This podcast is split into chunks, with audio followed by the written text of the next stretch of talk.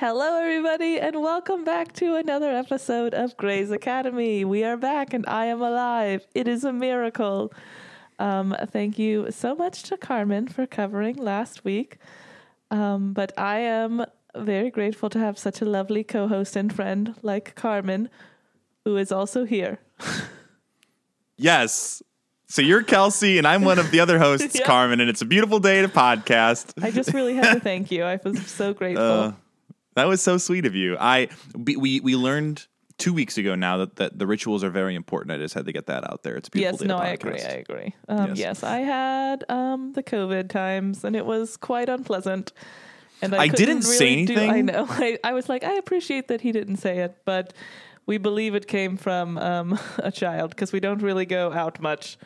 But we were around a child that is not our child, but it apparently is going around that school, but like none of the kids get sick.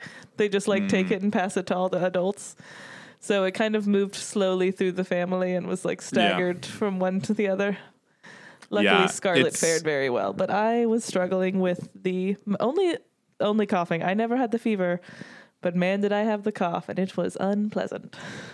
Yeah, I uh, I did not envy that when I and, and also because of uh, very strict HIPAA laws, I couldn't share any of your confidential right, right, right, uh, yes. medical because history. Because you're a doctor. My specific yeah, I'm a doctor. doctor.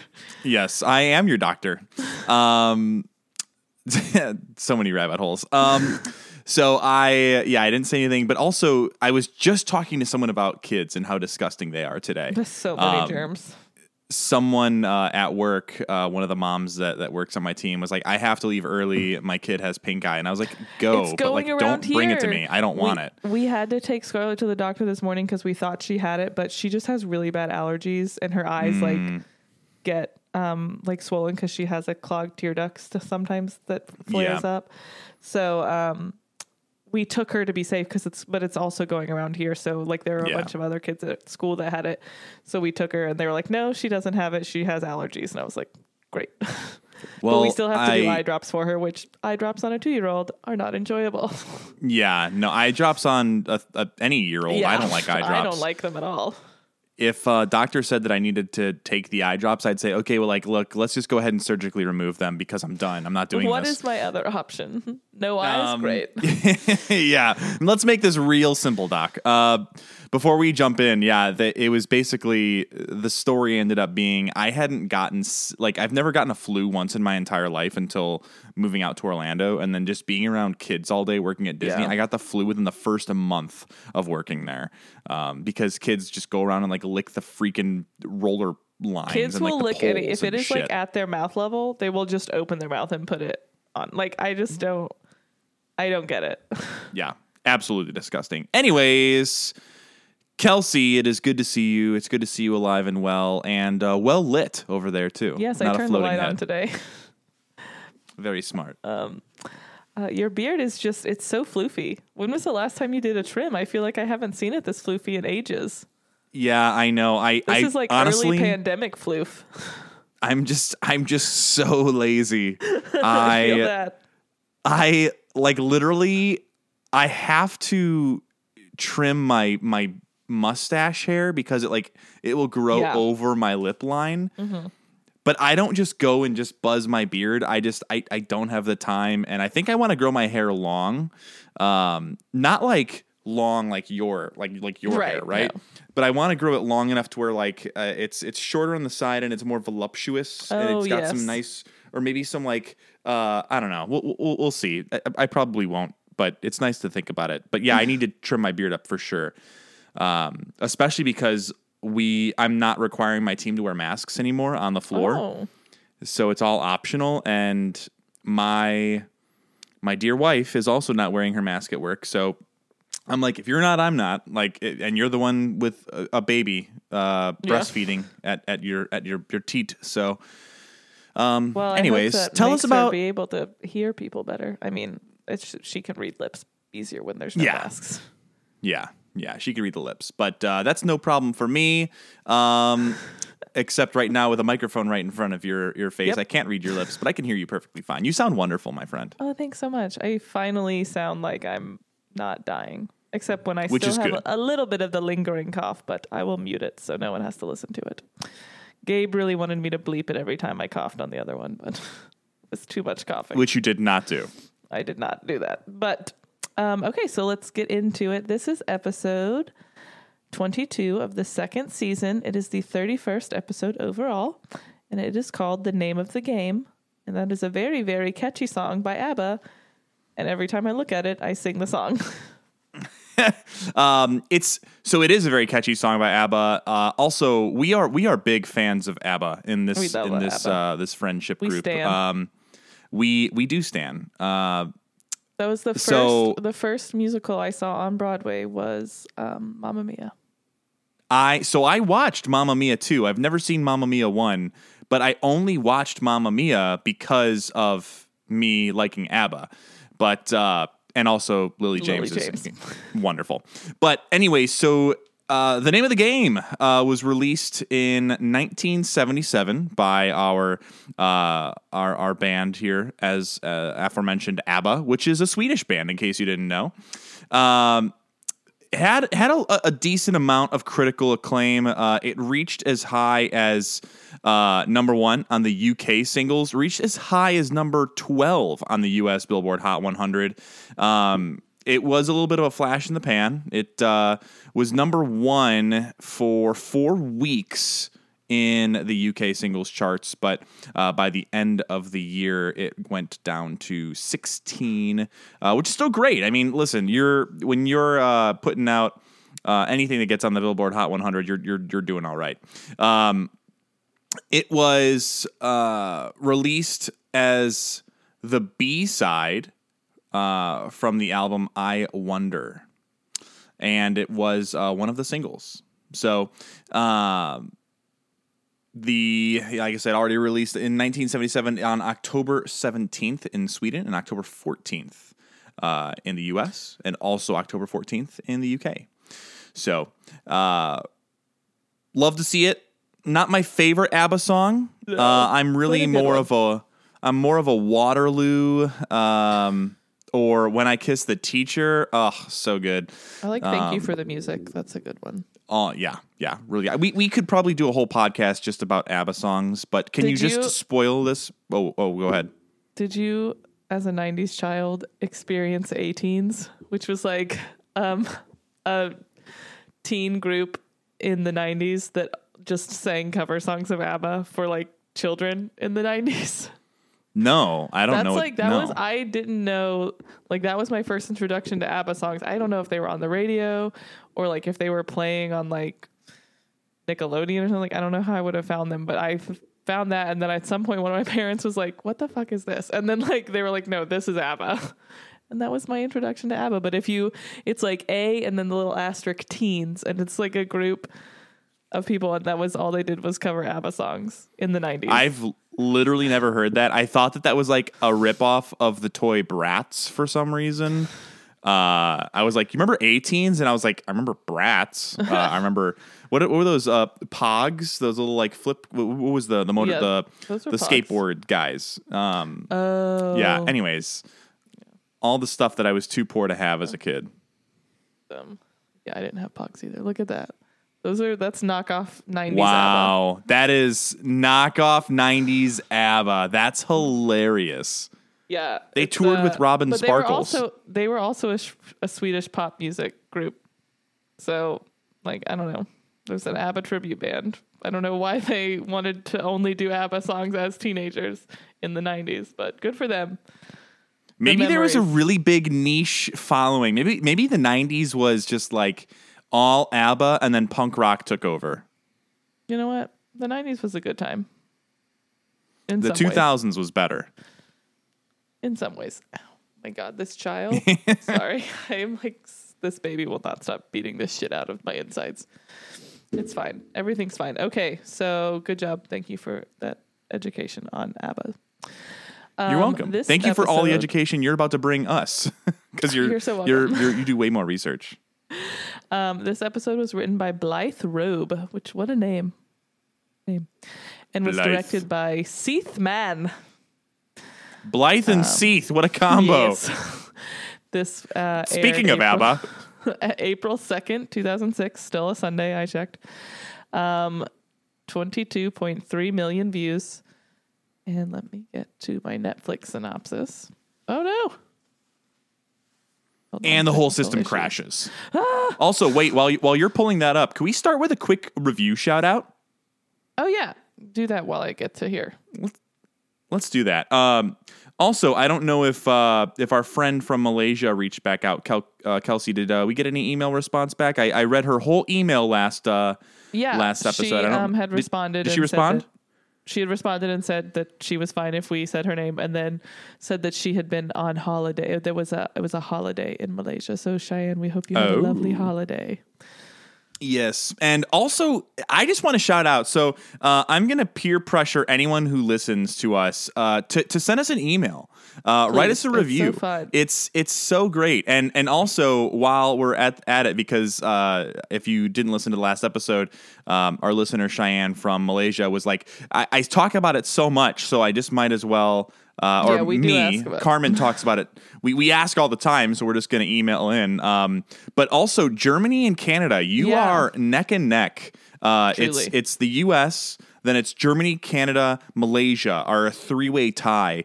Um, and anyone listening from Brazil, you are in a very close uh, third place spot here. So um, if you're from any of those countries, number one, tell your friends about this show because we love international listeners. And number two, write us an email because Kelsey will see it. It's so cool. And most of the emails we get are like from, it's just like, um, what is it? Why do I want to say bookkeeping kind of things? But just like general things like, oh, is this your podcast? Yes, it is. Okay, cool. Link your email up. So it's like just kind of general shenan, like boring things like that. So it's cool when we get to actually hear from real people who just yeah. want to say that they're fans. That's just very And what neat. Is our email, Kelsey? It is grays academy pod at gmail dot com. Yes, it is. Um, all right, let's see. I'm going to go in order of oldest to newest, and we'll do another uh, uh, shout-out next week. So uh, this one here is from Leah. Uh, the title is Perfect Grays Rewatch Podcast. Oh, as someone who has watched this series over and over again, it has been so great to listen to Kelsey and Carmen give their thoughts and views on each episode. Exclamation point. I have learned so many fun facts from Kelsey about the show that I hadn't known even even after all these years of watching. I eagerly eagerly wow, I can talk. I eagerly await for thank you. Uh, for Thursday drop each week to hear Carmen's reactions to classic Grey's moments and the living in Shondaland jingle. Uh, it's a beautiful day to listen to this podcast. So sweet. Uh, thank you, Leah. Also, all of you listeners out there, you're getting a treat because uh, you're going to hear the Living in Shondaland jingle twice this episode. What? Yes, I know. Wow. It's a joyous day here. Yes. All right. So let's read the Netflix synopsis for this episode. Oh, my God. A bug just flew at the window. Scared the shit out of me. I'm on the second floor, and I like thought it was a person. It was a very large bug. Okay. Remember when you tried to gaslight me and tell me that a bird didn't actually fly into your window? I completely didn't think it did. I really thought it just made a very aggressive turn at the last second, but it had actually hit the window and fallen to its death. Carmen was like arguing with me, and I was like convinced that it had just at the last second made like a hundred degree turn and just gone the other way. Completely defying the laws of physics. And Michael's oh. dad comes in and is like, no, that bird straight up flew into the window. And I was like, oh, okay.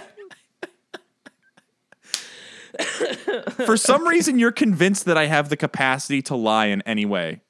And that's just you, not yes, true. It's like your favorite activity is lying. No, it's not. But like, it's just, it's fine. It doesn't matter. Okay. The name of the game. Okay. Oh, Netflix man. says, Bailey fears she's being mommy tracked. Izzy is not a fan of George's new romantic interest. Meredith learns shocking information about her father. Bum, bum, bum. Three whole sentences, guys.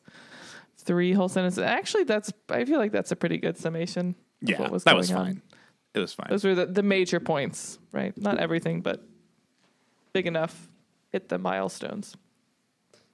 The only thing All that right. I would have added in there is um, something about Webber. Oh, Derek is sucks, but it's fine. always sucks. What? We don't really. I no, no, Webber. Derek, you know, I'm just saying I would add Derek sucks. Oh, right, right. But I don't. You don't really need it because at this point you should just know it. Yeah, um, just assume Derek sucks until further notice. Until I have deemed that he doesn't suck anymore, he he continues yeah. to suck. Although this one, I feel like, okay, we'll get into it. Okay, let's get started with the recap. Okay, we have the Ellis Richard Thatcher triangle. Yes. Um, the George looking like Thatcher throwback. The George and Meredith unfortunate event. The Callie and George. Uh, beginnings, I guess. That was pretty much it. So yeah. Did you, obviously this kind of a giveaway that Thatcher would be in this episode. Yeah. I knew Thatcher was going to be there. Uh, the only other thought was, um, is, is Mark going to return yet? Uh, and yeah. that didn't happen. Spoiler. It didn't happen. It did not. Will it ever? Who's to say? It's going to happen. Who told you that? You stranger on the street. Yeah. Hey, stranger on the street. No spoilies. I'm going to say it again later, but just so you don't forget, if you see me, you can ask for an autograph, but don't spoil the show. Okay. So we start off and Meredith is knitting in the bar. Derek is there. Addison is there. It's kind of weird, but in my opinion, Derek is not being a dick to Addison. He's not being great, but he's not being near as bad as he usually is. It's true. Also, fun fact for anyone watching this show, uh, Kelsey, I don't know if you knew, uh, but this, so this episode aired in two thousand six, right? Yes. Okay. So during this time, Seattle actually had a, ba- uh, a basketball team. Uh, during this time frame, it was the Seattle Supersonics. And the two thousand seven two thousand eight season was their last season played in Seattle until they moved to Oklahoma City, which they were then known as the Thunder. Uh, they they still are a team. Uh, they're they're okay. Um, if you've heard of the name Kevin Durant, Russell Westbrook, or uh, uh, James Harden, you would have known them as their big three from Oklahoma City. They never won a championship there together. Uh, but... They uh, played forty-one seasons in Seattle. Just wanted to share that little fun fact. Wow. How fun. Did you know any of that? Uh, no, but I've heard that name of the Kevin Fellow once before. That's the only one I've recognized. The Kevin Fellow. That Kevin Fellow. Um, who does he, who, what is he up to now? Why do I know his name? Uh, well, he's still a basketball player. Um, yeah. I believe off the top of my head, he plays for Brooklyn. The oh, Brooklyn why, Nets. Did he like date a celebrity? Why do I know who he is? Um, Kevin Durant. I don't know that he. I mean, he, I'm sure he has dated I mean, a celebrity. I just have, that's the name that I know. That was the only one of those three that I recognize. So, you, do you watch uh, Keeping Up with the Kardashians? Um, yes, I do. Did he date okay. one of them? No, no. But uh, I think Courtney's the one who's dated multiple. Uh, was she? No. Mm, um, no. Who was the one well, who was really? married to Lamar Odom and uh, Tristan? Okay, Chloe. Um, yeah, anyways. Yeah. Okay. I, I watched, uh, I watched Travis Barker propose last night. Yes. I watched that episode also this week. That's the newest episode. It was, uh, it's a time. It's a weird couple, but you know just, what? I'm glad for them. They, they, they really seem happy and that's what they found each want. other. That's what we want for everybody. It's true. A pairing I would have not predicted, but good for them. Um, okay. So let's see. Yeah, Addison is also at the bar. No one's being rude. It's like a titsy bit awkward, but not terrible. I just, thought it was cute, actually. Just a touch. Yeah, she's like, "Oh, we're friends. I'm just asking because we're friends." And Meredith's like, yeah. Yeah, Meredith, Meredith's not being a, a rude about it. Derek's probably on the inside being like, "Ugh, I can't believe both of these beautiful women that I love are right here together." But on the outside, he was like, "Okay, everything's fine." Um, and Joe is just like, "You can't knit in my bar. You're scaring away all my customers." I love Joe so much. Joe's he's a good funny. Time. He's a good, he's a good little comic relief to the show. We love it. I also want you to know that if I walked in on, uh, if I walked into a bar and someone was knitting, I'd also be concerned. I would be like, "Yo, tell me one time I tried to start knitting and I was really terrible at it. So I would love to be good at it, but I'm just very bad at it." People would knit all the time on public transit in Chicago. Yeah. That's my, fine. my sister knits and she'll just do it like while she watches T V, and she can crank out like a six foot blanket in like ten hours. It's absurd. And so she tried to teach me how to knit, which was a terrible idea for so many reasons, because we should never try and teach each other anything. But the first time I asked her to teach me how to knit a long time ago, she just brought me a D V D that said how to knit, and she just slid it under my door. And then later on when, um, in life, she was like, okay, I'll teach you how to knit. And she actually taught me, and it made no sense because she would watch me do it, and then the line would come out and it would be like, not a straight line. It would be like a triangle. She's like, I don't know what you're doing, but it's bad. I was like, yeah, that tracks. So yeah. I cannot knit, but I think it would be, it's just like, she doesn't even have to look at it. She just will like watch T V and just be like, and then there's a blanket. Yeah, that's incredible. incredible. Tell your sister that that's incredible. I will. Um, so. But it's a celibacy vow, and she's yes, that is she's, why she's trying knitting. to knit to take her mind off of sex, apparently. Mm-hmm. So she's knitting so that she doesn't drink, so that she doesn't make terrible right. sex choices. Right. So she's not, she is sober, but really she's celibate. And because she's celibate, she has to be sober. And but to be sober, she has to knit, I guess. She just needs a hobby that isn't tequila shots, Carmen. Yeah. Uh, hey, hey, easy. Tequila is a hobby, and I will die on that hill. Uh, what is that? Is that the transitive property of math? If A equals B, then B equals C, so A equals C? Yeah. That's her celibacy vow, is the transitive property yeah, that, of geometry. That sounds about right. Um, okay, so then we go, Izzy is, I guess, mad that George is dating someone. I don't know if she's mad that he's dating someone, or she's just mad that she doesn't, like, have all the information and, like, know this person. Bingo. Um, I don't know. She's just bitching to Denny about it because they're together again. Which is Which inappropriate. Is inappropriate. Izzy's Izzy's uh, brand is inappropriate. Is she? Point. Are we supposed to be led to believe that she's off the clock today? She's spending her day Literally. off with this dead guy. And I'm just like, how has no one said anything yet? Like, the only person who seems annoyed is Alex. And, okay, let me just pause right there, because Alex gets shit on by Burke all episode. Where is Burke right now? Honestly, this is one of my favorite Alex episodes. Oh, it's great. It's a good one. Um, okay, so uh, Denny is hitting on Izzy while they're hanging out, and she's, like, pretending to not really acknowledge it, but she's super into it. She's like, oh, my God, you put Mount down. Oh, my God, sex. Sex Scrabble. Okay, good times. That was perfect. Thanks. That was perfect Izzy. Sounded just like her. Um, and Denny's like, you promised me sex if I stayed here, and you didn't give me sex. And she was like, what are you talking about? So and he was like, well, I must good, have made it up in my head. Just imagine saying that to your doctor. And then I'm sure there's a like, porn like that. Oh, my God, so funny. Please. Yeah. The the only difference between that scene and a porn is that they end up having sex. Yep. And that they'd probably both be naked at the beginning of it. For no reason no, whatsoever. She would be a doctor in um, in uh, some sort of like... But she would like open up the doctor's coat and there would be no... Cl- she would just already be naked right. underneath it for right. no reason whatsoever. Oh, I dropped my pen. Takes off the entire jacket. Oh, it's so hot in here for surgery.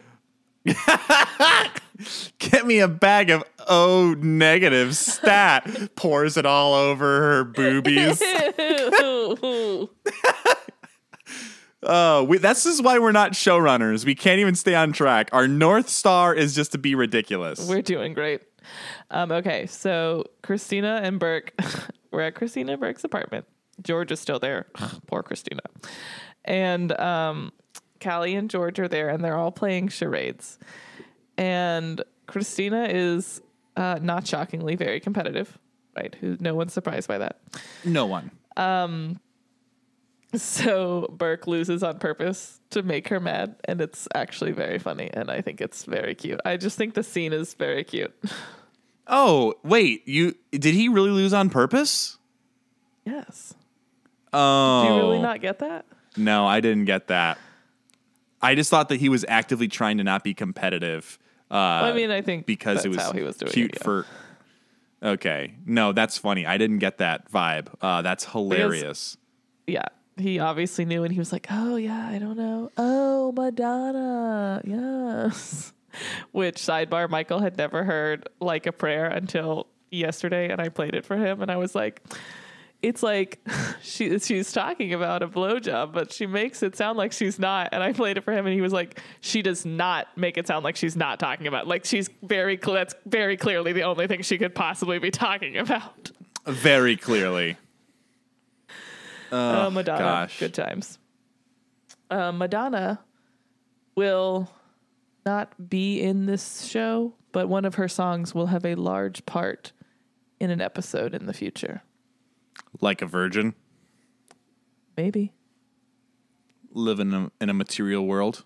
Maybe. Or material girl we'll is the song? We'll have to see when we get there. Well, that's the extent of my if Madonna song knowledge. If we ever get there knowledge. In seventeen years. um, okay. So um, it's just funny. And then Meredith and Izzy are both knitting. Christina's ranting about Burke not knowing who Madonna is. Just hilarious. And then trying to figure out how to get George out of the apartment. Um, so good times. Meredith in that conversation says one of the funniest, driest things that I've ever heard her say. And it's, uh, I'm paraphrasing, sleep with him. And then in the middle start uncontrollably oh, yeah. crying, and then he will stop talking to you. Yeah. That is just so funny. And it's such, it's just, she's saying it while v- vigorously knitting. Yeah. And I'm like, that, that's like low key, the funniest thing she's ever said. So true. Um, I like Meredith has, she still wants to like smooth things over with George, but she's also like kind of moving on from it and being like, you know what, I, I'm doing the only thing I can do, which is apologize. I can't harp on it. Yeah. So, um, Burke and Alex are in the operating room on this patient that we see later on. And they're basically like, oh, she's gonna die. Like, this cancer is everywhere. We can do nothing. She will die in like three months, I think is what they said. Maybe. I'm not really sure. Um, so that's not good. Um, then we have Derek talking to Addison, um, like in the hallway, and he's being nice. It's like a normal relationship. Um, but, but he does say, this is where we find out that Doc is not feeling very good. So Derek had taken him to the vet. And um, it was another kind of like dry thing when Addison's like, oh, what are you going to do? And he goes on this like tirade of like a treatment plan. And she's like, really? And he goes, no, Addison, it's a dog. I took him to the vet. It was very funny. um, but it was actually like kind of a nice moment.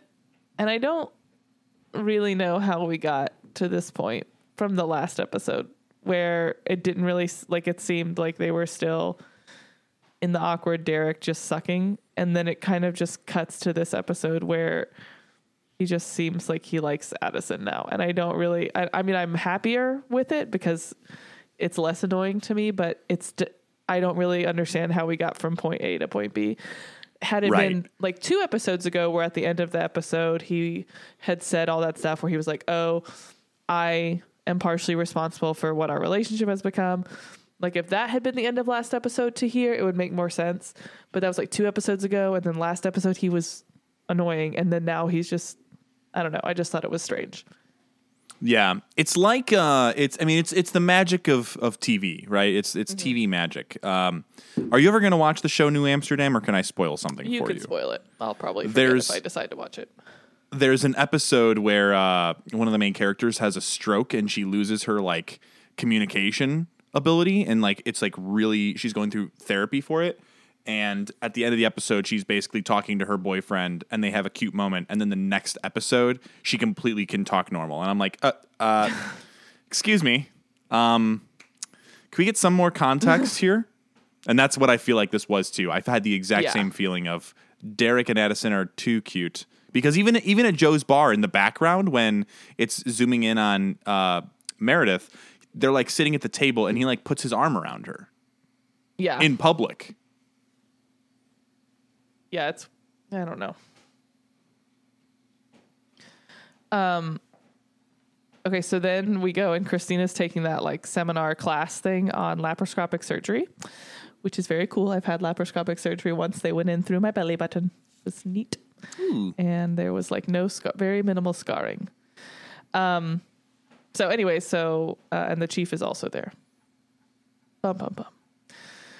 Uh, which I think is cool, like uh, just a cool kind of character trait that he's like, oh, I want to, you know, make sure I'm on top of like procedures and know all this stuff. Like, even though I've been doing this a long time, there's still always stuff to learn, which I think is a nice outlook, uh, no matter what profession you're in. Yeah, agreed completely. But also um, we should acknowledge that Christina is a giant teacher's pet. Well, yeah, but that's not surprising. No, no, not even a little bit. Um, uh, where are we? Oh, okay.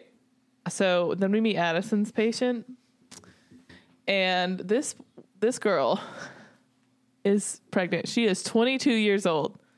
That is so young to be married and pregnant. That's crazy to me to think about what I was doing at twenty-two. I'm like, thank God I did not get married at twenty-two. Like, obviously they explained later, like, Um, military spouse and stuff. And you know what? Sometimes that works out for people. I have friends that got married very young and have been married for a very long time and are very happy.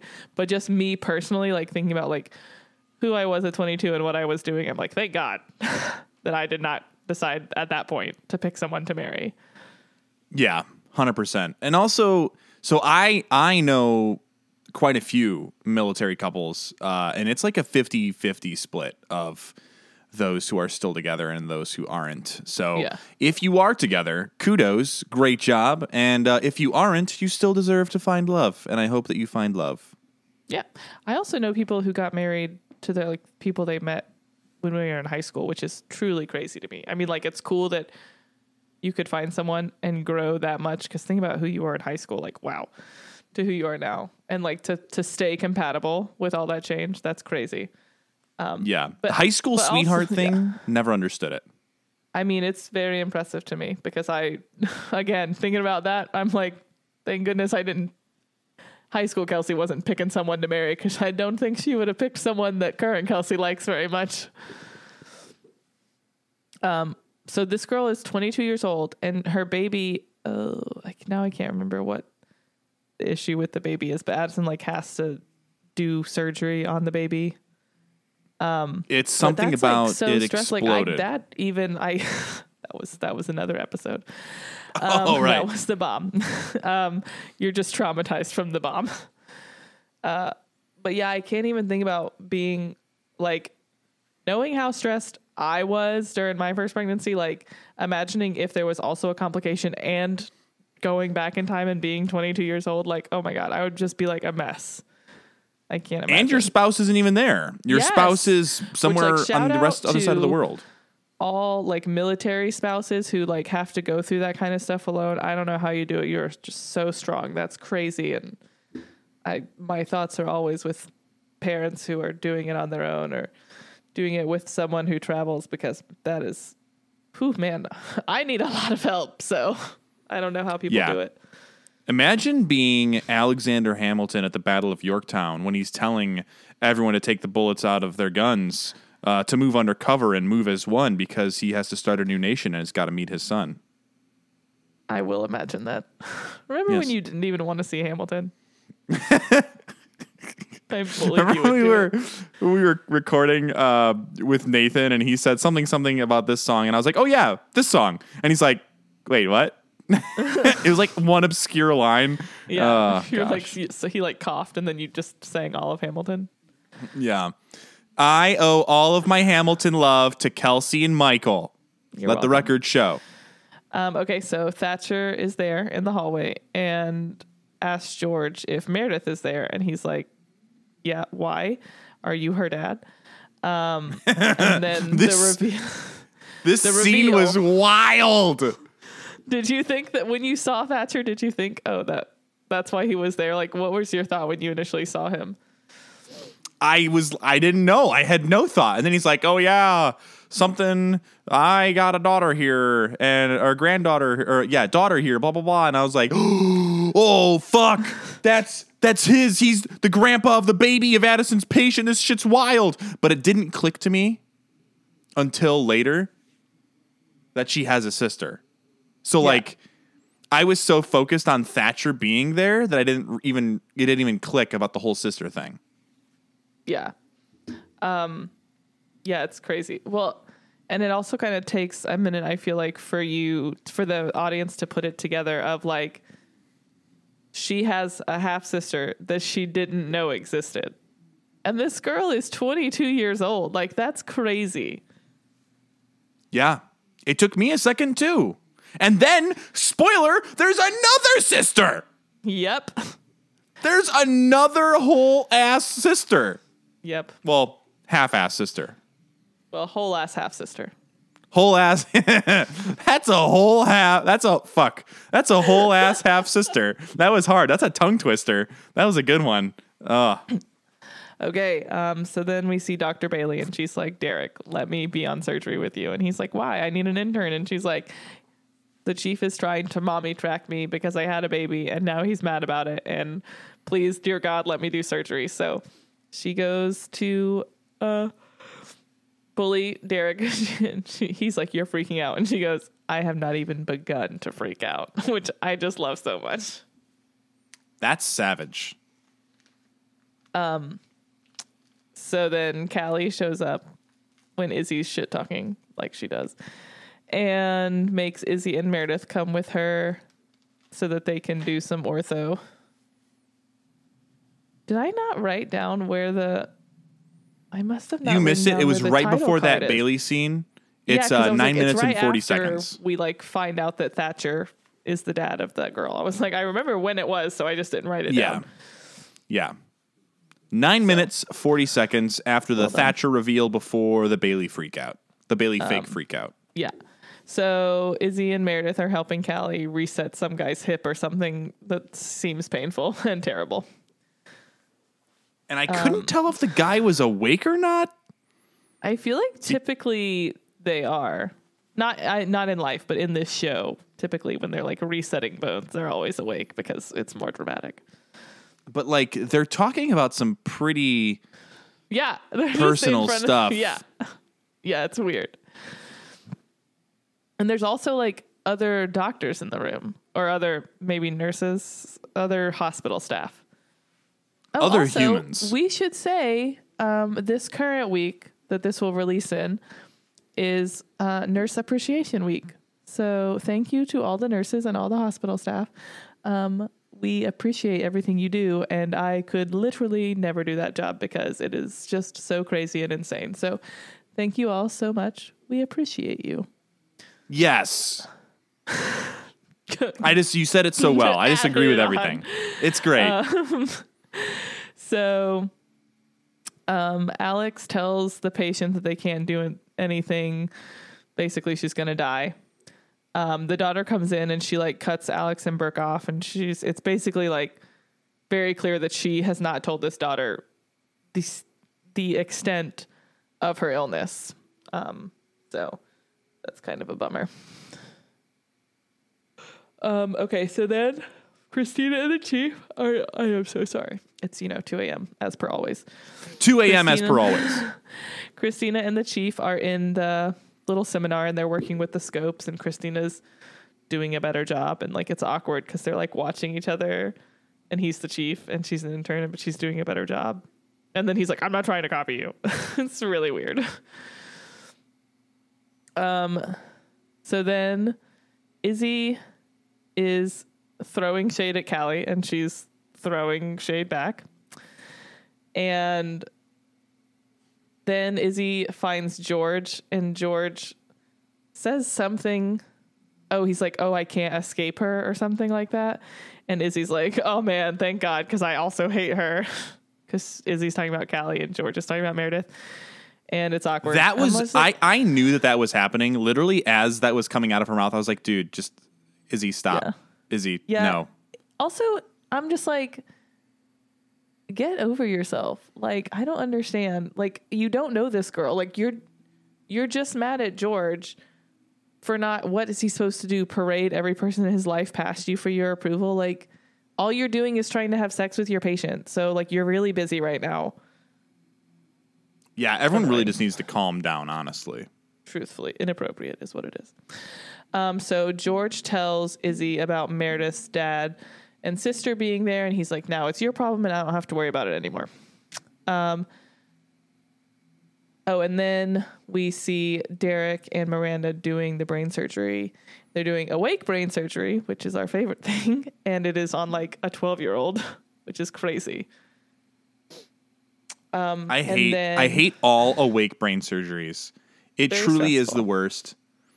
Well, and then it's even so is thing uh, to think about. It's it's crazy because when you think about the, the next scene that comes up with with them, uh, it's like he loses his ability and then it comes back like they just fix the brain or some shit like that. That's not yeah. just I can't even wrap my head around that. Yeah, brains freak me out because they're like, why is it so easy to mess it up when it's like brains and eyes controls your ability to exist? Yeah. Very yeah, unsettling. Brains, brains and eyes. I don't like those surgeries. Yeah. Yeah. Um, so he is, uh, in going to be in like the National Spelling Bee.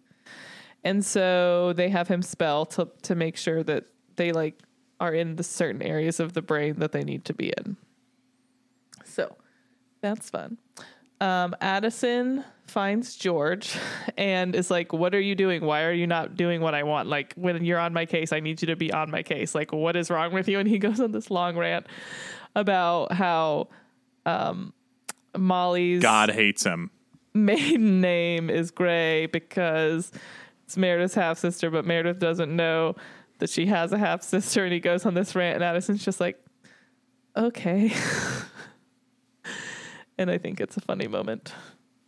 It's a great moment. And then George storms away and goes, and apparently God hates me, and then runs away. Yes.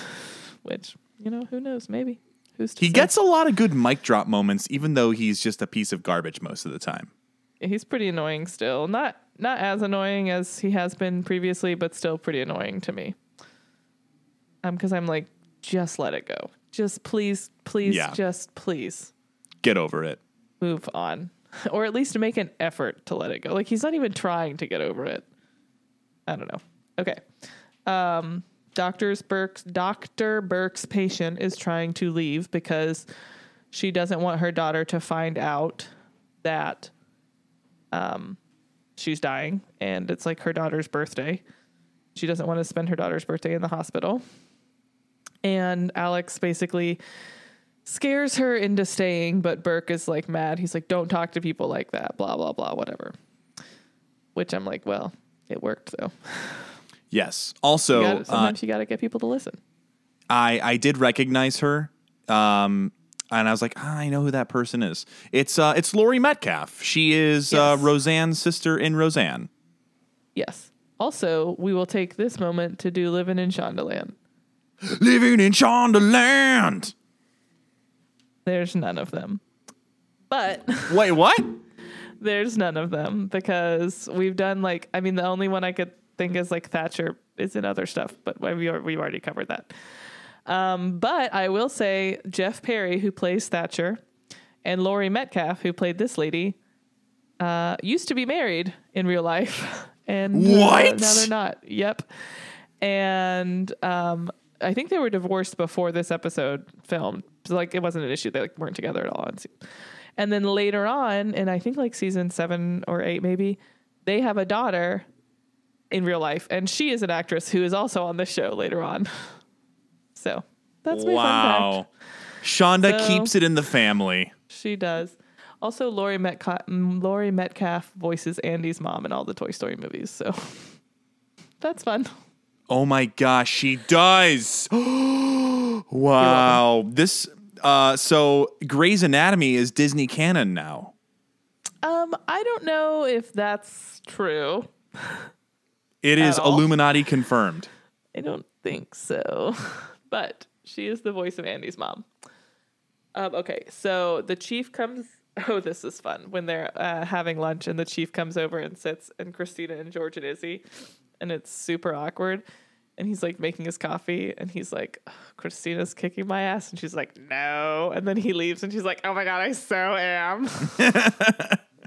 That was a good scene. It's very funny. It's, um, it is interesting though, too, because right before that, so obviously they're talking about a lot of heavy stuff, but yeah. he was like, yeah, can you imagine a whole family that you don't know about? Uh, so actually, fun fact, I'm not going to go into the details, but that's actually my life. Yeah. And so I have a very recent discovery. No, I've known that my entire life. Oh, I thought it was more recent. No, it's more recent for Jess to know. But ah, uh, which is why yeah, I know, I've, because then she told me. Yeah. I got a half-sibling floating around somewhere in the world, so that's cool. Fun times. Yeah. Fun family drama times. Love um, the family drama. Uh, so Meredith comes over. George gets up and leaves so fast, and I could not roll my eyes hard enough. Um, and Meredith is like, you know what's weird? I think I saw my dad. And Izzy's like, oh, good. And Christina goes, oh, did you meet your sister too? Which I'm just like, okay, Christina, I love you so much, but come on. You must, you must do better than this. Yeah. I, uh, I made a note. I was like, Christina Yang, more like Christina, dang girl, come on down. yeah, that's crazy. Like, that's she said, I think I saw my dad, not I, I had know. a conversation with my dad in person and he told me I about know. his life. It's so bad. You're like, why? Why is this happening? It's just bad. It's nuts. Um, um, okay, so then we cut to Derek and Bailey operating on the spelling boy, and he starts to kind of lose some control of his speech. Um, Derek s- saves it, whatever, everything's fine. Miranda gets a little bit emotional, which is very cute. And she's like, it's not my fault, it's the hormones. And then she's like, can you spell estrogen? And he does. And then Derek goes, can you spell delusional? It's pretty funny. That was funny. There's uh, there's a scene in my, my all-time favorite T V show, Psych, where they break into... Um, a spelling bee competition because there's uh, a, there's been a murder and a they murder. are in a spelling murder. And uh, they, they were in the, the room that they, they announced the words. And uh, he's like, I can't think of any hard words. So he starts reading off of his shopping list and he's like, banana, onion. And they're like, are you serious? And then they spell it. And it's, it's, it's it made me think of that. It, got, it brought joy to my heart. But spelling bees are serious. They like, you could get a whole whole ass college degree scholarship from that. Have you ever watched them though? Like these kids, first of all, are so smart, but they'll like spell it out like in the air. They'll like write it in the air with their hands. It's crazy to me. Like that's just not how my brain works. So I'm just, every time they do it or they're just like on their hand, and I'm like, wow, incredible. It's impressive. I do math in the air in my hand sometimes, but that's, I'll, I'll be like, Like writing it simple down. Simple math, like, like addition. Carry the one. Uh, yes. Seven. uh, I said carry the one. I know uh, what you said. Oh, um, gosh. Good times. Uh, okay, so uh, the final... Oh, yeah, so the final little task in the class that... Um, Christina and the chief are in, and they're like ready to fight. They're like ready to go into battle. Like who's going to win? Um, who will it be? And it's very funny. And, um, Addison sees Meredith. Oh, this is actually a very nice moment. I feel like for Addison, she sees Meredith outside of the door and has her come in, but doesn't like say, you know, this is your sister. Um, she's like, oh, this is Meredith. Like, why don't, she's just going to help for a minute. Just kind of gives Meredith the opportunity to like talk to her without the pressure of being like, oh, I'm your sister, whatever. It's cool. Um, it's, it's a nice moment. Um, Molly's super nice to Meredith. She's kind of rambling. So Meredith is getting a lot of information about her own family very quickly. Um, and she's like, oh my God, my dad's like the best dad ever. And Meredith is like, oh, how interesting, because he's also the worst. Um, and then she's like, oh, and we have this other, I have this other sister who goes to Harvard med school. And she's like, gonna, she's so smart, blah, blah, blah, all this stuff. My dad's like obsessed with her. Oh my God. He cried at my wedding when he gave me away. And, um, so it's weird. Um, I it's, cannot truly imagine that moment for Meredith. Like, I really can't imagine being in that position. It's not just weird. It's like, it's overwhelming. It's downright sad.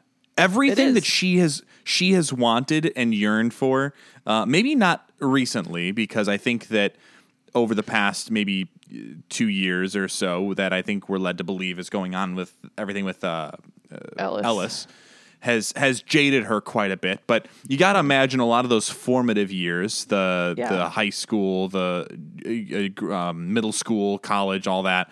And to hear, um, what's her name? Molly? Yeah. Molly say things like, you know, it's it's just my dad is overprotective and um, I'm his yeah. little girl. And, you know, my older sister, uh, she's in medical school at Harvard and he's just so crazy proud. And it's like that's all of the the the affirmation that I'm sure Meredith has wanted from her father for twenty years and yeah. never got. And that's yeah. that's sad. It's downright it's like devastating. Sad. Yeah. And so then she very reasonably has a freak out moment and like goes to Callie and is like, I need you to let me break something. And so she like smashes up a plaster cast um, and gets out all of her aggression. And Izzy is there still shit talking because she just doesn't stop ever.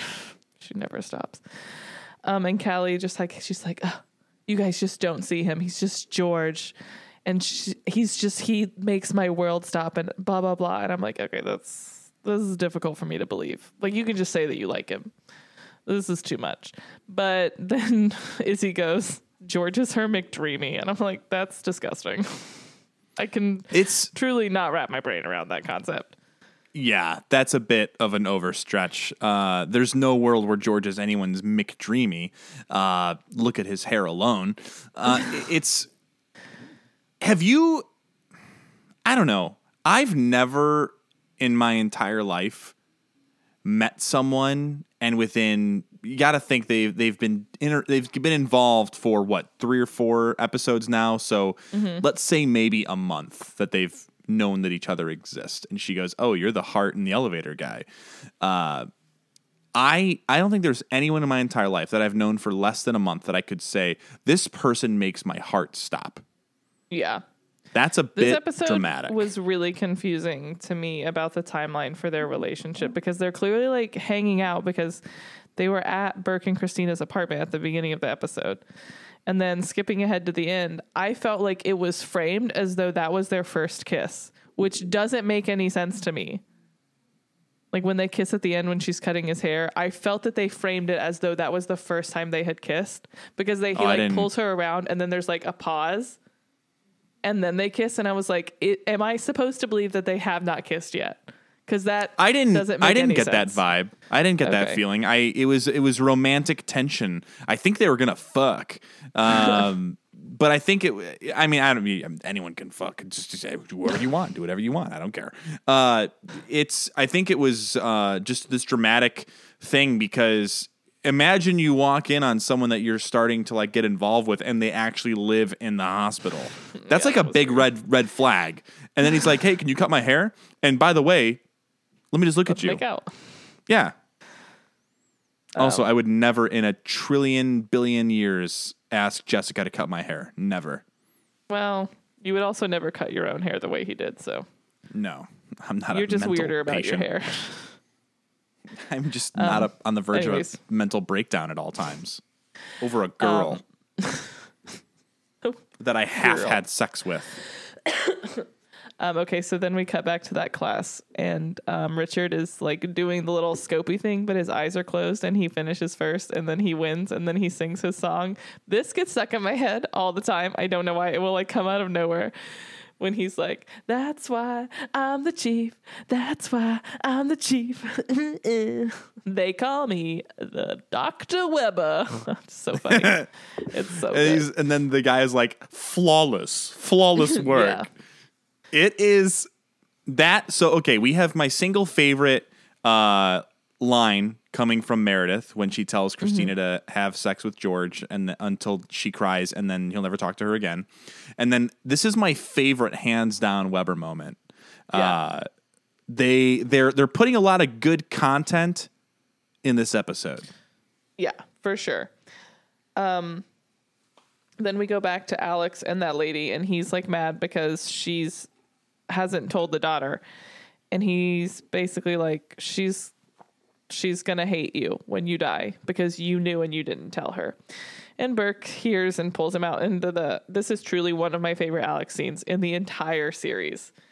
Um, when he's like about to start lecturing him and he's like, no, I'm going to talk this time. Um, and he's like, I tell people the truth. Like that's, that's my thing. Like I'm, you can say any shit about me, but like, you can never say that I'm not honest.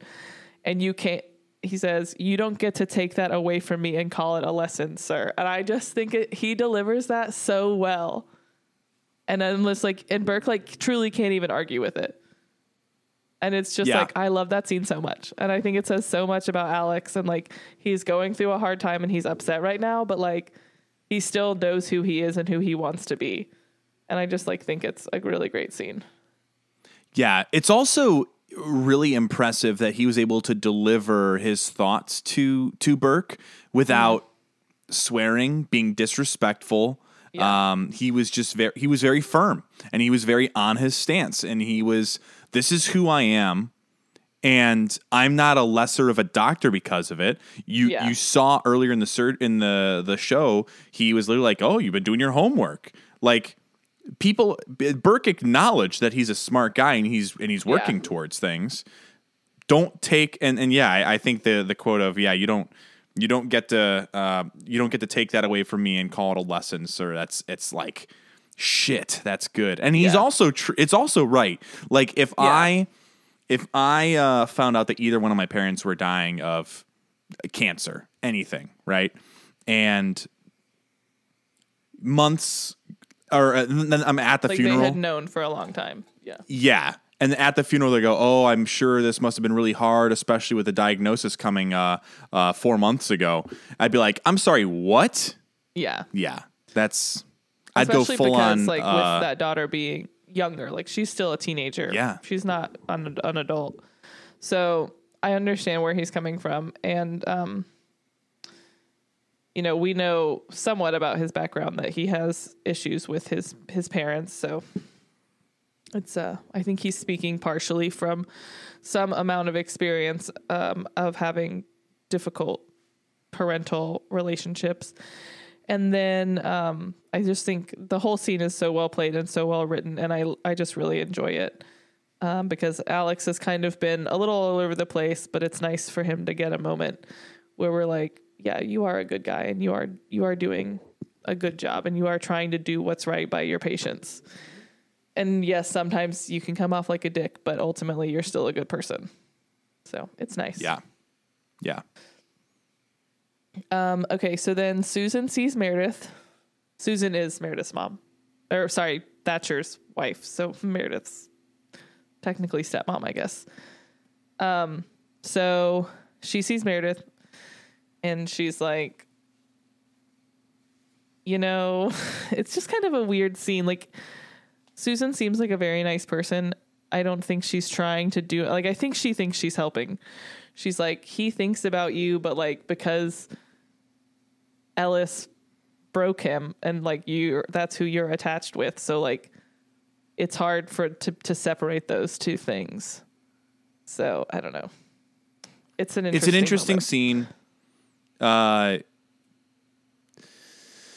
I don't think there was any world where until you get that second scene later, she would have even have attempted to understand what Thatcher was going through at all.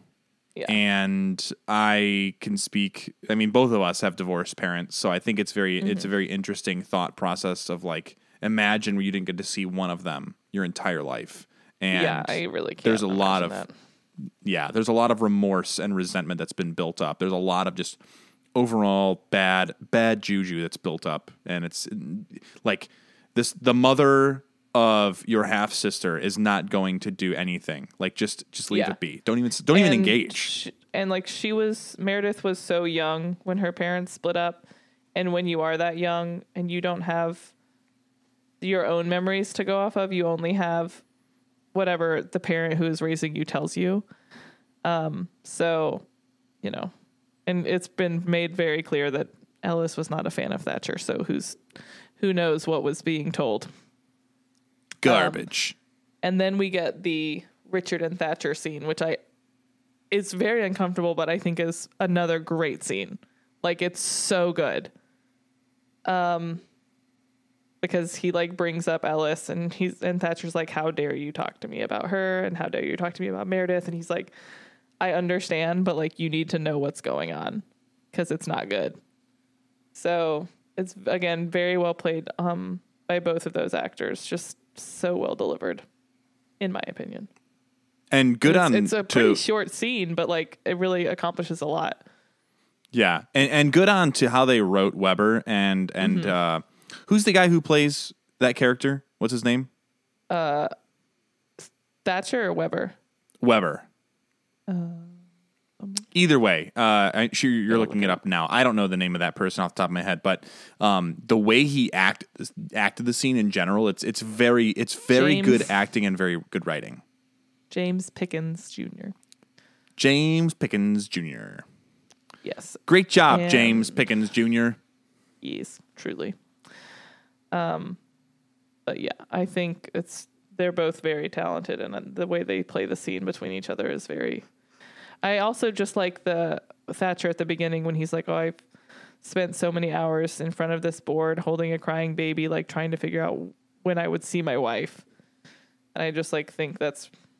It was just really an interesting intro, in look into the to the other side of what we're shown. Like, we're shown the doctors, and you know they're all sleeping with the other doctors, but this is someone who's not a doctor, so it's like the other side of that.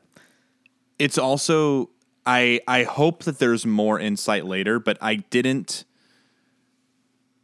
I wasn't sure one way or the other if he actually knew about their affair just based on this scene alone.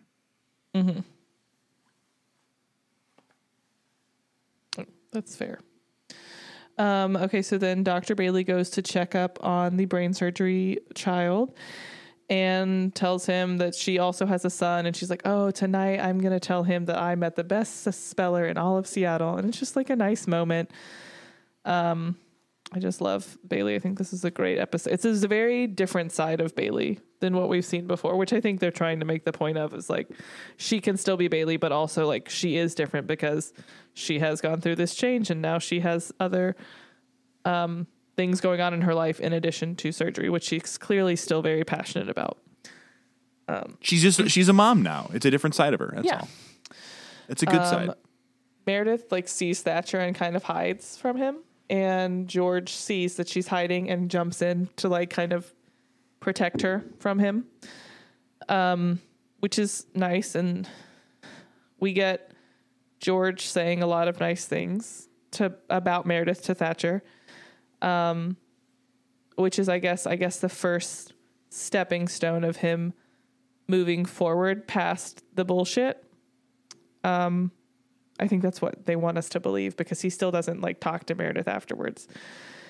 Um, but it's nice. She's like, he's like, oh, sometimes she seems selfish. She's not cold like Ellis. She's blah, blah, all this stuff. So he, that's again, a lot of nice things that are true.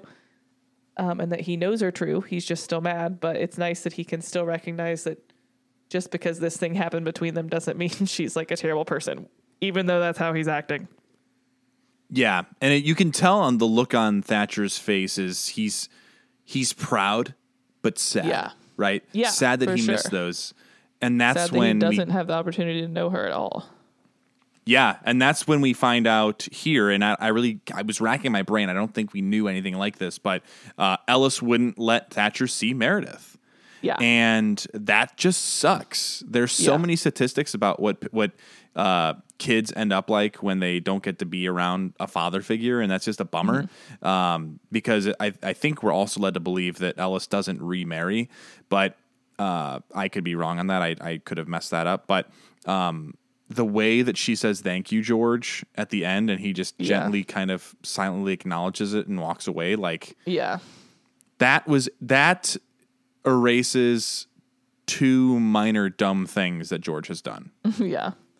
Again, it's pretty clear that he's not like, oh, I forgive you now, but it's clear that that could be more of a possibility in the future, which is why I asked you that prediction from last week of like, when do you think George will get over his bullshit? Um, because obviously, like, unless he were to not be on the show anymore, he would at some point have to get over it. But this is, I think, the first step in that direction of it looking more like a possibility. Um, Meredith tells Derek she saw her dad and met the sister. She's still knitting. Just all the knitting. Um, the, oh, then this is, oh, this is such a good scene. This is one of my favorite Grey's scenes. It's not like a main person scene. Is the mom and the daughter, and the mom's like giving the daughter all of this life advice, like crammed in. And that's how she basically is telling the daughter that she's dying. Um, and it's like heartbreaking, but so well done on like, it's so well written. And then both the mom and the daughter play it so well. And it's just like, oh, this is the first time I've watched it since having a kid. And I was like, oh man, this hits different. Oh yeah. You're telling I'm when, as soon as she started talking about the baby stuff, I was like, oh fuck, I'm emotional. Yeah. I'm, I'm, I'm getting a little misty eyed. Really, very rarely, if ever, cry at like television or movies, like ever. Um, the most two recent movies I cried in were in both in twenty nineteen, and I was very pregnant. Well, I was very pregnant for one of them, and I was a little bit pregnant for the other ones. So, um, but other than that, I really very rarely cry at movies or television shows. There's like maybe three episodes of Grey's that makes me cry, but this one did get me a little misty. I didn't Definitely cry. I, I have, I don't, there's no movie that I can think of in my entire life that I've cried, but I will tell you, since having a kid, uh, like I rewatched, okay, I shouldn't say this. When I, w- for the first time, I've never watched a movie for the first time and never yeah. cried, but I was brushing my teeth like a week ago and I was watching basically the end of Encanto, not Encanto, uh, the end of uh, Coco. And, mm. uh, I was like crying while brushing my teeth. I was like, oh my God. Oh. Uh, he wrote those songs for his daughter. And I was like, oh fuck, I'm a little baby child. Um, yeah, but, it makes uh, you, uh, it, it changes you. Especially anything. I don't care if it's a mom or a dad, but when it's involving a daughter, I'm like, fucking shit. Yeah. Damn it. Now, yeah, for sure. There's one thing that will always make me cry at a movie, and that is if uh, anything happens to a dog. So, like, I most movies, like, you can tell if a dog's going to die, right? So you can tell, like, my dog Skip, that dog was going to die. Marley and me, obviously that dog's going to die. So there's, like, I will, like, elect I am not legend. to watch those films. Like, I'm just not going to, I'm like, I'm not going to watch this movie because I know this dog is going to die. Um, when it comes to people, I'm like, yeah, yeah, they probably deserved it. If it's a dog, I'm like, everyone else should have died. And that dog should be alive. Yeah. Um, I didn't even cry at the I Am Legend scene with, with Will Smith yeah. when he well, choked I out didn't his watch dog. That, but because I knew it was the dog a German died, Shepherd so too. I wasn't going to watch it. Ugh, no, thank you. Um, and so, but yeah, uh, definitely a lot of things. And I've even been thinking about like Grey's episodes that I haven't watched in a while that I'm like, when this comes around, I feel like this one's going to get to me. I need um, you to warn me if I need to emotionally prepare like a, a box of Kleenexes near me, okay? Yeah, we're getting we're getting close to you needing to do that pretty soon here. Great. Um, um yeah, it'll be great. Uh, Can I also question, is the pantyhose yeast infection thing real?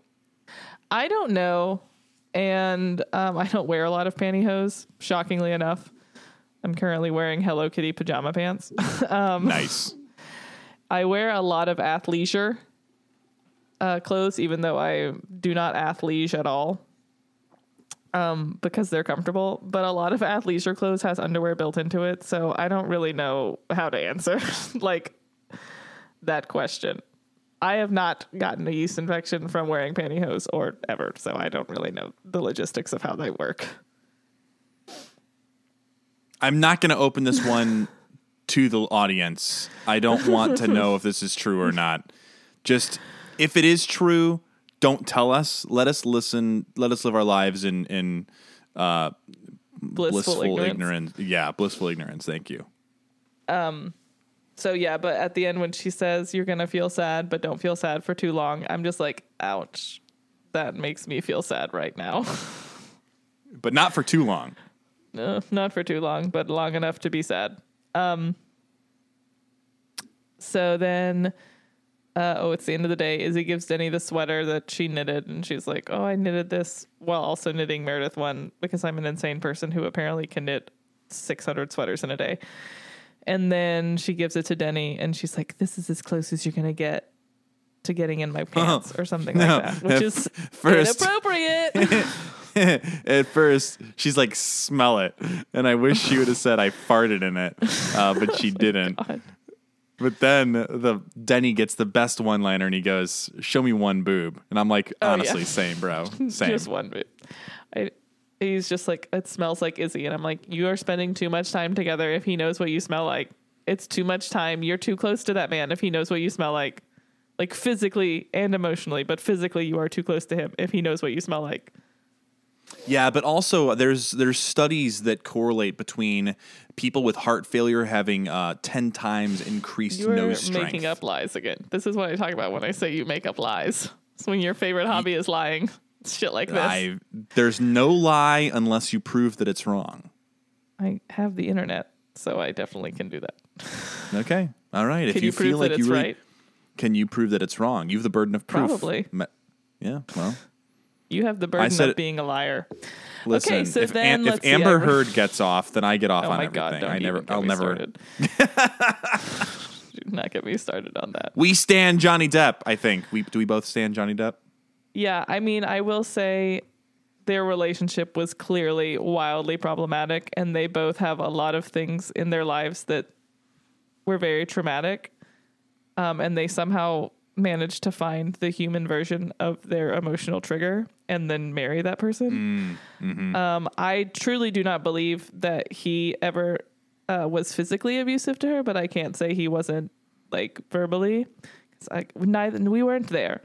But from listening to the testimony and all of the evidence shared by multiple people on both sides, it would seem like she was the aggressor in most of the situations. And I don't think she treated him very nice. Also, there's like audio of her being like, I wasn't punching you, I was hitting you, which is pretty damning evidence of yeah. the fact also, that she did in fact hit him. It's it's very important to acknowledge that regardless if you are a man or a woman, if you are being, uh, uh, if there's any domestic violence towards you, speak up, say something. If if you it's it's hard though, because I think there's a lot of nuance to a lot of those. Unfortunately, those situations have a lot of gray areas to them.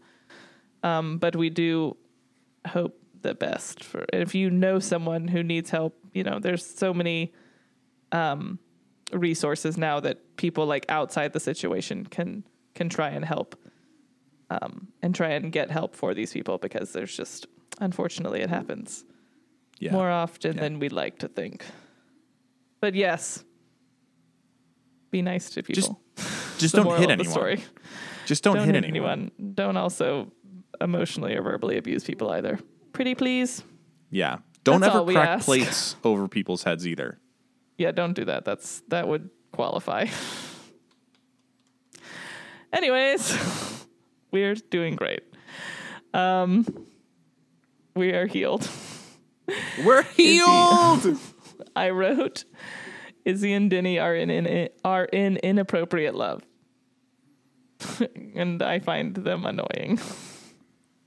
Denny, not so much. He's I'm he's actually not doing him. anything wrong. Yeah. Well, I wouldn't say that because I feel like okay, you know that's fair. as a patient that you sh- that is a line you shouldn't cross. However, between the two of them, I guess he what he is doing is like slightly less wrong, because at this point you there's no. Like, oh, is she into it? Like, does she not want me to keep going? Like, she has, she kissed him. Like, she initiated the physical contact. Yeah. Um. So I definitely would say that the relationship is inappropriate. Izzy is technically breaking rules. I guess there's not really rules that say don't hit on your doctor. There's like social codes that say don't hit on your doctor, but there's not technical rules that say you'll lose your job if you do this. You're going to be denied treatment. We're going to just let you continue to die. The Hippocratic Oath knows only one weakness, and it's if you hit on the doctor tasked with saving your life. They will not save you. Um, anyways, it's weird. But yes, I would agree that Denny is a more likable character. Um, Christina then goes to Doctor Webber and asks him how he was able to do the technique with the eyes closed, and he's like, Sometimes you just have to go back to the basics, which leads to one of the funniest scenes up that we've had up to this point, in my opinion, where um, Burke and George are sitting at the kitchen playing something or another, and Christina just like walks out into the kitchen fully nude, and it is hilarious. And George immediately covers his eyes, and Burke is like, "What are you doing?" And she's like, "I'm being comfortable in my apartment." And that is what we call passive aggressive, and we stand. And then um, Burke immediately kicks George out, um, which is hilarious. And how we get to the Callie living in the hospital, weird haircut kiss scene. Um, so yeah, he calls Callie and hears her phone ringing and goes and finds her in like the basement of the hospital, which is weird for so many reasons. And how no how he's the first person to kick her out. Like, no one has ever walked by and heard. She's never gotten a phone call after hours until this moment. Yeah, I'm like, I understand that, like, they've played off this hallway as being, like, where the interns hang out. But other people have also come down there. So, like, where, I don't understand. Also, if you have to preface something by saying, "I'm not crazy," because you know that the thing makes you look crazy, then maybe you should reevaluate the thing that you're doing. But also, imagine the amount of money she's saving. That's true. But yeah, I didn't like the and haircut question. And she gets there fat first for all the surgeries and stuff. Well, that's why she's a professional. Uh, I didn't like the fact that he asked her for a haircut, because don't ask other people for haircuts if they aren't if they aren't trained professionals. That's just my stance on hair. Um, well, but also, fun fact: your wife did cut my hair, so yeah. Well, that's that's fine uh, that she cut your hair. My rule for me and my life is I'm not going to ask anyone to cut my hair unless they're a trained, licensed professional. Uh, but, uh, yeah, the kiss thing, I had to think about it. I, I was trying to think back on it. it I, I understand where you're coming from, but I, I truly, at this point, I have no idea what is going to happen between George and Callie. Yeah. At all. Yeah. Um, and I still, you know, don't find George to be terribly likable, so I don't really know what the writers are wanting us. Like, again, are we supposed to be on Team George? 'Cause I'm not. So it's hard to say. Um, but yeah, I just wrote, is this the implication that this is their first kiss? I really can't tell. Like, it's just kind of like, a, it's definitely a tense moment. And um, there's supposed to be obviously sexual tension between the two of them. And it just, I don't know. It's just a weird scene. If you feel inspired to go back and watch it, maybe, maybe I'm wrong, but I just, I rewound it like three times and I was like, then I was thinking back, I was like, have they kissed? Like, surely their first date wasn't them hanging out with Christina and Burke playing charades. And then, like, for, again, like what you were saying, for her to go on that speech about, like, he makes my world stop. I'm like, and you haven't kissed yet? Like, I don't understand. It's just a weird dynamic. That if you're listening to this part yeah. of the episode and you have an opinion on this scene specifically, email us at Grey's Academy Pod. Or yes. reach out to us on Instagram at Grey's Academy Pod. Oh, sorry, at Grey's Academy Pod uh, at gmail dot com, and then on Instagram at uh, Grey's Academy Pod, because we want to know. Because I, I, I truly, I could see it going either way. Yeah, I could also see it going either way. So I'm just intrigued to see how other people took took it. Um, it's just odd to me. I don't really know what the deal is, because clearly they're like dating, but it's and you know George is a weirdo, so maybe he hasn't kissed her yet. Who's to say? Um, and then we get the final scene where Meredith uh, goes to the vet to check on Doc, and the vet comes down and he's super hot. So she just like starts knitting really aggressively, 'cause it's so funny, 'cause she's going to have sex with him 'cause he's so hot. Just so. Another cookie cutter, white bearded man. He's attractive, but yeah, he's, you know, it's just another, you know, everyone on Grace is attractive. That's just what it is. They're just all attractive people. So that's the end. All right. Finn Dandridge gives this episode. Why do you remember his name? Because I wrote it down. Oh, interesting. I'm Finn Dandridge. Of course you are, dude. Of course you fucking are. Get out of here, Finn. The only Finns we stan are Finn from that movie Tangled, played by Zachary Levi. Okay, that was Flynn, and we also stand Finn from Star Wars, so you need to get it together. You're right. I genuinely forgot that his name was... His name is Finn Rider! You're doing My good. bad. And yes, we do stand Finn, played by John Boyega, F N two one eight seven. We Man, we stand did you, you finish Moon Knight? Holy shit, that show is good. God damn. It we was okay, This is just, an off-mic conversation. It was just okay. Okay, we're this is an, uh, now an off-mic argument, so we'll get to that. All right, um, all right. I give this episode a four. Yes, very nice. Tell me why. Um, and if this is your first time listening because you really found yourself here because you're a big ABBA fan, um, uh, we we go on a scale of one through five, one being med student, two being intern, three being resident, four being fellow, five being attending, and we give our scale uh, at the end of each episode. So listen in to the full episode if you want our uh, ratings. If you don't care about our ratings, then just listen to the first five minutes, then hang up. I don't know. Uh, So I I liked the – basically it came down to all the one-liners. The one-liner yeah. with Meredith about sex, uh, the one-liner with um, uh, Izzy – not Izzy. Oh, uh, Denny and Izzy, Denny. Their interactions uh, with the boob thing, the mount thing. It's just funny. Uh, Christina getting so jazzed up with her competition about Webber. Webber saying he did that shit with his eyes closed and he's flawless and they call me the chief. Um, the Alex scene, uh, Bailey just being a great person. Uh, the funny quirkiness with Addison in the bar at the beginning because we're friends. Uh, it's there's a lot of good small things and mm-hmm. uh, the the scene with the mom and the daughter was really really good. And and overall, and and, oh, and even George and Thatcher, like that was a mm-hmm. good scene. Yeah. Uh, there was nothing in this this episode that outright annoyed me, and um, nothing dramatic or explosive. But mm-hmm. but it was just an overall good episode. So I'm I'm giving it a, a fellow. Um, I have to agree um, with basically everything you just said. Like it's it's a definitely a really solid episode. Lots of great scenes, um, great performances by the actors. Um, nothing uh, like wildly life-changing, but not a dull episode. It's because like yeah. the last couple ones where it's been like, okay, nothing's happening and it's kind of dull. But this one was kind of like, okay, well, nothing crazy happened, but like it was a great episode.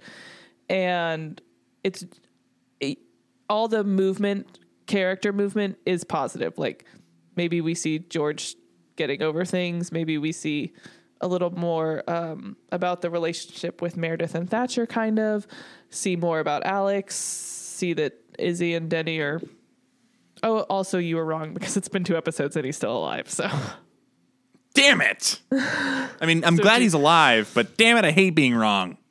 Do you want to revamp that, the Denny and Izzy prediction situation? I just want to, um, to renew my two two episode two subscription. Episodes. Okay, so in two episodes so, he'll be dead. Yeah, two more episodes. Give that motherfucker two episodes. You'll be dead in no time. Perfect. I, I like your strategy. Um, yeah, I think it was great. Uh, lots of good things. Lots of funny moments. Um, Christina coming out naked at the end is hilarious to me every time. Um. Yeah, I was trying to think if there's any other predictions you need to change or add on to, but I think you're in a good spot mostly, other yeah. than the Denny thing. How many episodes do we have left for this season? Five? Yeah. Okay. So next week, uh, I want a list of things that you want me to predict before uh, the end of this this ep- this season. So things that I think will happen before this season.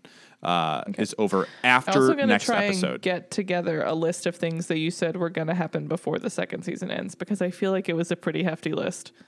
So we're going to have to revisit them and see if you want to change any of them at all. Why have you not been writing down every single prediction I've made ever?